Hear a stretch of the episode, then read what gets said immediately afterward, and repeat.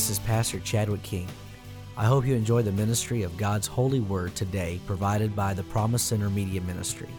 Please share this lesson or sermon with your friends and family, and may the Lord bless you. I do want to turn our attention to the book of John, chapter 21, verse number 1. John 21, verse number 1. I did throw our media team a curveball. Um, so if, if they don't have the scriptures up already, that, that's my fault um, for that.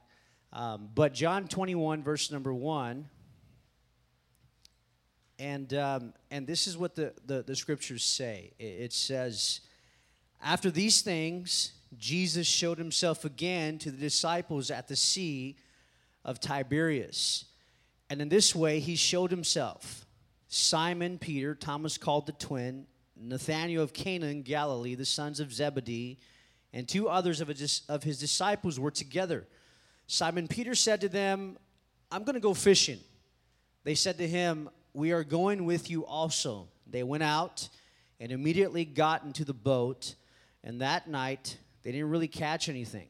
But when the morning had now come, Jesus stood on the shore, yet the disciples didn't know that it was Jesus. Then Jesus said to them, Children, have you any food? They answered, No. And he said to them, Cast the net on the right side of the boat, and you will find some. So they cast, and uh, they, so they cast, and now they were not able to draw it in because of the multitude of fish. Verse number seven, it says, Therefore that disciple whom Jesus loved said to Peter, It is the Lord, with passion and enthusiasm and an exclamation point behind that statement. Now, when Simon Peter heard that it was the Lord, he put on his outer garment, for he had removed it, and plunged into the sea. But the other disciples came in the little boat, for they were not far from land, but about 200 cubits, dragging the net with fish. Then, as soon as they had come to land, they saw a fire of coals there, and fish laid on it, and bread. Jesus said to them, Bring some of the fish which, which you have caught. Simon Peter went up and dragged the net to the land full of large fish, 153. And although there were so many, the net still, still didn't break. Jesus said to them, Come and eat breakfast. Yet none of the disciples dared ask him, Who are you? knowing that it was the Lord. Jesus then came and took bread and gave it to them, and likewise the fish.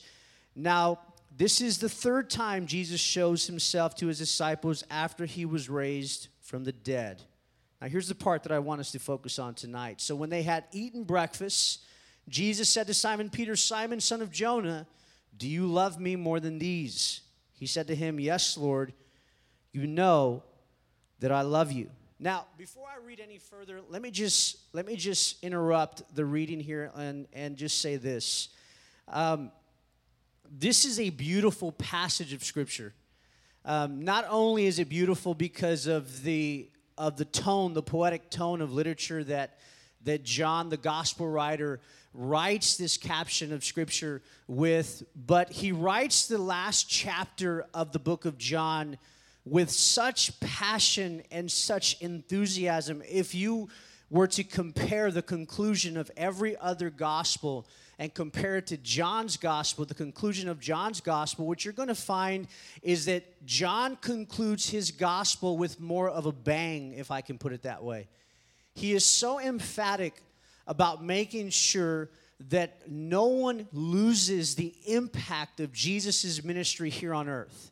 It's almost as if he is doing his best to pass the baton over to the next upcoming generation because he understands there's going to be such a generational gap. He is one of the last of the last people to have contact with Jesus. So he does not want anything to be lost in the cracks. So he spends a lot of time with this conclusion. And this is part of the conclusion. This story here means something to John. And he's doing his best to articulate this story and to transfer the encouragement of this story to an upcoming generation that will, at one point in their lives, be so overwhelmed with the weight of the ministry of Jesus. Now, let me just throw in here really quick before we continue reading that Jesus ascends up into heaven at the outskirts of Bethany but before he ascends up into heaven, he pretty much tells his disciples, I trust you with my ministry. I trust you with my my mission. And that is that is an overwhelming weight to carry. And so john understands the magnitude of what it is to be somebody that's about the father's business. So he's going to do his best and encourage before he stops writing again because he understands that sometimes this Jesus thing, this, this carrying a load, this carrying a weight can sometimes get overwhelming. How many have ever in this room in life just said to yourself, I don't know how I'm going to do this, right? I don't know how I'm going to get past this. I mean, I don't know what else I have to do to, to make this situation better, but it just seems like this is an overwhelming event that just, I mean, I just don't know how I'm going to do this. Well, Jesus appears the third time to his disciples, and John captures it in such a beautiful way. And so the reason that I paused when I pause in the conversation between Jesus and, and, Simon Peter is because not only does John understand that, but Simon Peter also understands what it is to be overwhelmed with the Father's business. He knows what that feels like. He knows what it is to, to be so sure one day and then the next day just, just be hit by something on your blind side and not even see it coming and have enough potential to knock you down. As a matter of fact, the passage of scripture that we are reading right now is a perfect depiction of what it is like for Simon Peter when he is derailed and blindsided by something that he did not see coming. And so he has this idea, and the idea is this I'm gonna go fishing. I'm gonna go back to what I know. I'm going to pick up a mentality that I'm all too familiar with. I'm going to let some things back into my life. I'm going to go back to ground zero because I know this area all too well, and I'm going to allow for some things to enter back into my life that maybe I would have never, ever allowed into my life whenever I was walking on water with Jesus. But now Jesus is gone. Now I've been overwhelmed by this thing called ministry, and I totally understand what that's like. I, I love people, I, I teach Bible studies, I open my house, I open my heart, I open my mind, I give my soul to it. Simon Peter understands what that's like. He knows what it's like to be the outcast, the criticized, the object of people's not affection, more like infection. You know what I'm talking about? Sometimes just negativity can infect you. You know what I'm saying? And so Simon Peter understands what that's like, right? And, and so here you have Simon Peter. He goes back fishing and he's fishing. He's doing what he knows to do. And everybody goes with him because he's such a leader. And, and people are fishing and fishing. And all of a sudden, guess who shows up? Jesus shows up. Jesus has this bad habit of showing up when you least expect it. Anybody know what I'm talking about? I mean, I wish he would stop, right? But he just has this bad habit of showing up when you least expect it. And so Jesus is uh, so Jesus is on the shoreline and he, and he asks the funniest questions. He's like, Have you caught anything? And Simon Peter is like, Nope, the story of my life. I've been out here all day, nothing.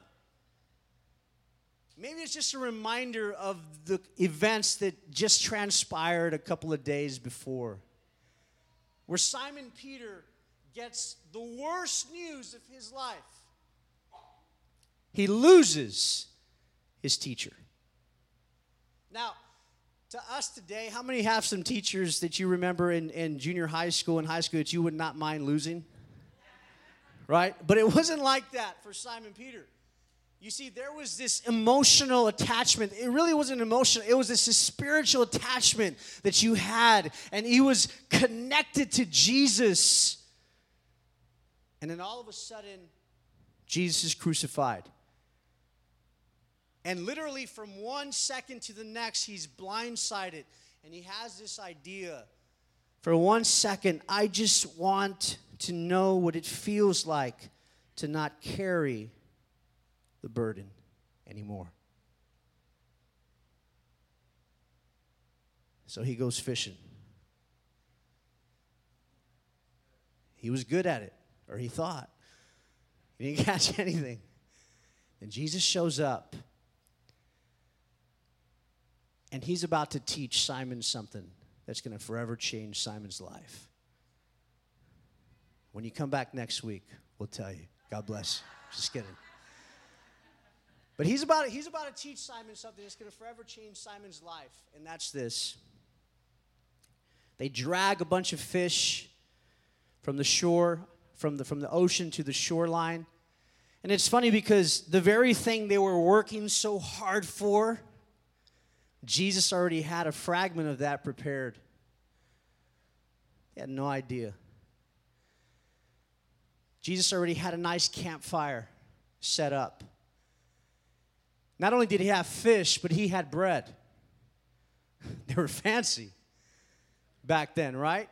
And so and so this is where the epic conversation happens between teacher and student. And the reason that I pause is because I want us to read this conversation and understand the humanity of the conversation.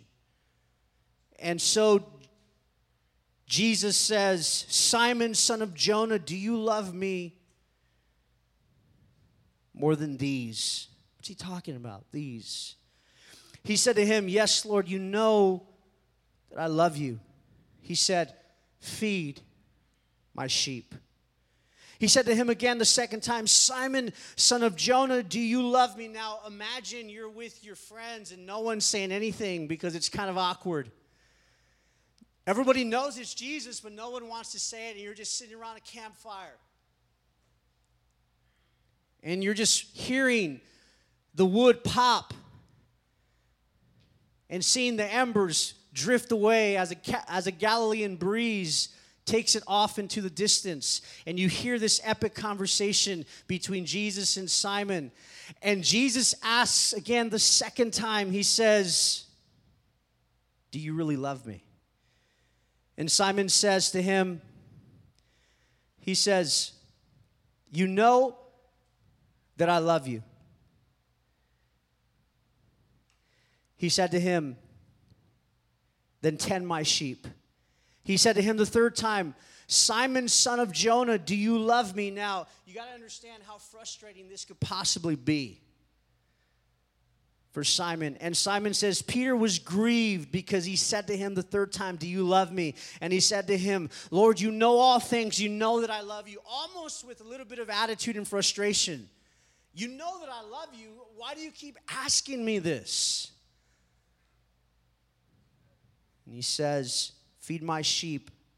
He says, Most assuredly I say to you, when you were younger, you girded yourself and walked where you wished. But when you are old, you will stretch out your hands, and another will gird you and carry you where you do not wish. You want to know what Jesus is telling Simon? He said, When you first got into this, you thought you were the one leading. But you're going to realize that you're not. You will be compelled by the call to go places and do things and say things that you never ever thought you could. This he spoke, signifying by what death he would glorify God. And when he had spoken this, he said to him, Follow me. Now, we're going to talk about follow me here in a second, but let me just say this I find it very interesting that they have this conversation at the same location as the first conversation they had in Matthew chapter 4, 18 to 22. It's like almost an exact replay. Matthew 4, 18 to 22, Jesus is walking by the Sea of Galilee. He sees certain fishermen fishing, and he says, Follow me. There was the first follow me, boom. And they followed. And three to three and a half years later, it's like they do this giant circle and they end back up right where they started. Have you ever felt like in your walk with God, you've passed that scenic point before? You're like, I, I know that I've been here before. Like, why am I back here? Why am I dealing with this again? I, I, thought I thought I laid this to rest, and, and God, like, why do I keep coming back, and why do I keep having the same emotional struggles, and the same anxieties, and the same frustrations, and the same fears, and the same this and that? I feel like like this is getting old really quick. Can I tell you the grace of God sometimes will allow for us to revisit the things that conquer us because he believes in us so much and he knows that this, may, that this just may be the time that we conquer what conquered us. So he takes us back. He's like, I know you can do this. So they go back to this, to this fishing mentality. They go back to the familiarity. They go back to the comfortable. They go back because they're wounded. They go back because they're overwhelmed. They go back because they have no other place to go. And they go back here, and Jesus finds them. And Jesus begins to ask Simon Peter three questions that will catapult him into another level. But notice the first time he asks him, he says, Do you love me more than these? Now, hear me. What is these? These disciples? No. These fish. Now let's let's bring the context to life. They're sitting down and the fish are cooking. There's 153 fish off in a distance somewhere in a net that did not break. And Jesus looks at Simon and he says, Simon, do you love me more than these? And Simon looks and he sees the fish. And the reason that Jesus is asking him that is because Jesus is telling him, Simon, I know the reason that you're here right now, and I get it. I get it. But I want to know do you love me enough to pick yourself back up and move forward? Simon, I know right now you want to quit. I know right now you want to throw in the towel. I know right now you're overwhelmed. I know right now you really could care less about anything else, but do you love me enough to remember the mission? Simon says, Why do you keep asking me that? Like, you just keep messing with me. You call me the devil. Now, this. I tried to defend you in Gethsemane. I did that wrong. I mean, I'm just doing everything wrong, and you're here right now and you're questioning me in front of everybody. Do you love me more than these? And then all of a sudden, Jesus says, If that's the case, I want you to follow me. Now, this is the only time you ever find this type of follow me in the text. This, this phrase, follow me, it literally means follow me to the point where the traveler and the road become one. Now they understand why Jesus is able to stand up one day and say, I am the way.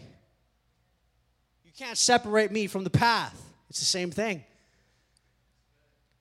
Simon, will you follow me to the point to where you understand what I'm asking you to do now. You have been knocked down, derailed, but now you're standing back up because of conversations that you and I are having, conversations that give you life, conversations that give you directions, direction, conversations that give you clarity. Simon, do you have enough within you to stand back up and break the chains that will keep you here forever? And if you do, I promise you, you will step into a type of ministry that people will read about for thousands of years to come. Wow.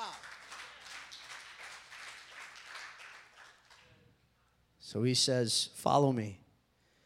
And Simon stands up, and Simon begins to follow. This is different. First, they followed because it was, it was a cultural there was a cultural significance. The teacher came and asked me to follow, so I'm immediately dropped my nets. But this time it's different. When they see it's Jesus and they know what this is all about, and they're so tempted to walk away and let, let bygones be bygones. The truth of the matter is this is there was something within Simon Peter's soul that would not allow for him to leave Jesus. And when he saw that it was Jesus, guess what? His response to the call wasn't casual. He didn't wait to get to the shoreline, he dived in so first because he was gravitating back to the life source. If you notice the title on the screen there is Big Rocks, there's a reason for that. There's a story, an oral tradition, if you will, and the story is this that one day Jesus is walking with his disciples and he tells them, I want you to pick up a rock for me. And so the sons of thunder, show offs, they pick up these big old rocks. John, so in love, this hopeless romantic picks up a giant rock. Simon Peter, he's like, picks up a small little rock. Well, because Jesus said, and I, I, forgot to inform you this, Jesus says, I want you to pick up this rock from pick up a rock for me and carry it for me all day. Simon's like, pick up a little pebble, man. Put this in my pocket. It's convenient. Sons of thunder are walking around with these big old rocks.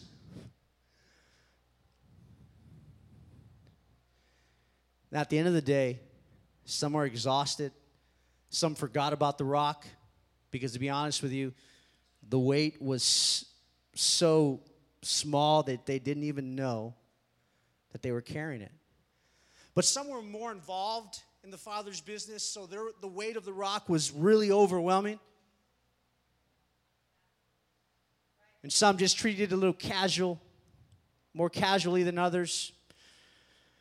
Didn't even realize it was there. Oh, yeah, I forgot. Father's business. I left it on the shelf. Hmm. But at the end of the day, Jesus has them all sit down. And Jesus, they light this campfire, and they're at the they're at the Sea of Galilee, and Jesus looks up to the heavens and he's like, Father, I ask that you would bless these rocks and turn them into bread. Poof. Sons of Thunder, like, they invented Butter Krust. There's no Butter Krust here, right? That's a Texas thing, Butter Krust. I, I, well, that, that's a bread company, right? And and and and and they have like this these giant loaves of bread. And then all of a sudden, Simon Peter's like, what? So he reaches into his pocket and he pulls out this crumb. He's, he's, he's just so disappointed in Jesus and in himself.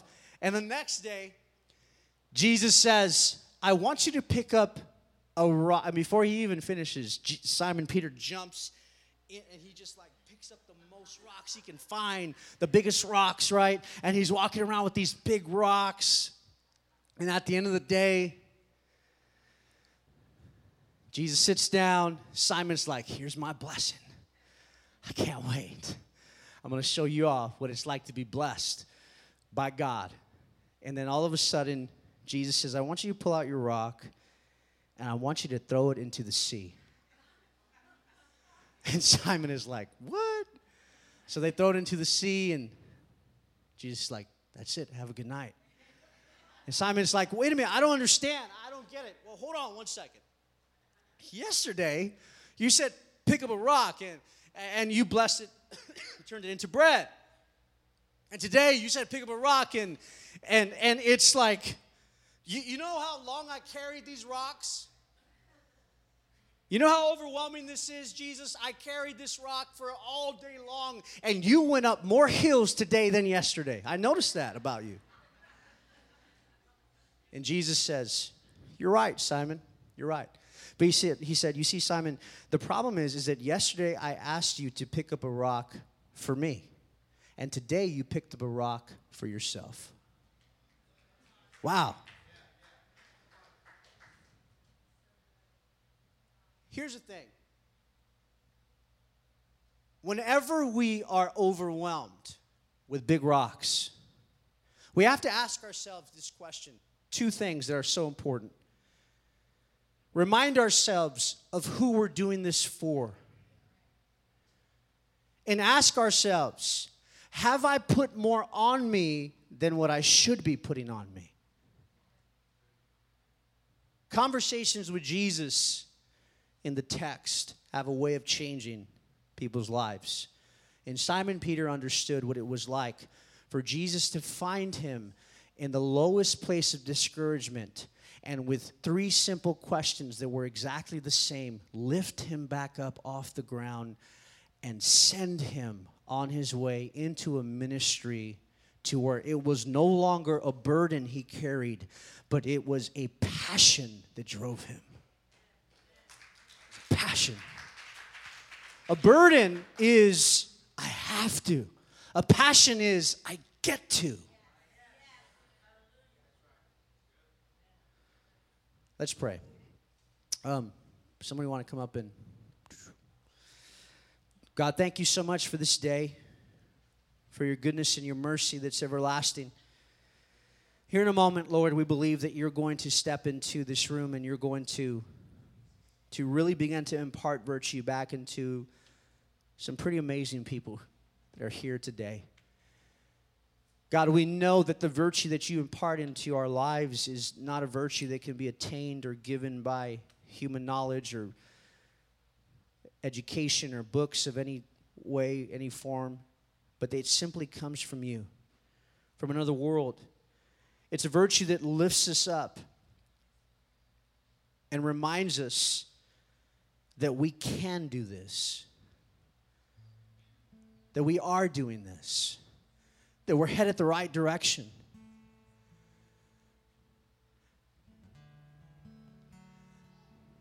That we're one step away from trading a burden with a passion. We're one step away, one conversation away of being reminded of what this is all about and why we do what we do. We give you the glory, the honor, and the praise. In Jesus' name, amen. I want to invite us all, if we can stand to our feet throughout the building before we come to a close. Um, if we can just raise our hands together and begin to just worship the Lord for the next few moments. If you're in this room and you are you are in need of heaven's virtue, of the virtue of God Himself, the strength and the encouragement of God Himself to be just imparted back into your spirit. If you're in the need of, of, of, of encouragement that only comes from God, strength, I want you just to begin to call upon the Lord for the next few moments. And I want you to believe that right now in this moment, God is doing something special in this place. In Jesus' name, hallelujah. Jesus is telling Simon Peter, Simon Peter, I know, I know how badly you just want to go back to fishing, but the kingdom needs you. We need you. The kingdom needs your words. The kingdom needs your influence. The kingdom needs the impact that you're going to make on this world. I showed up one more time to encourage you and to remind you that your greatest ministry is one step away. More information about who we are, we invite you to go to thepromisecenter.com. God bless you.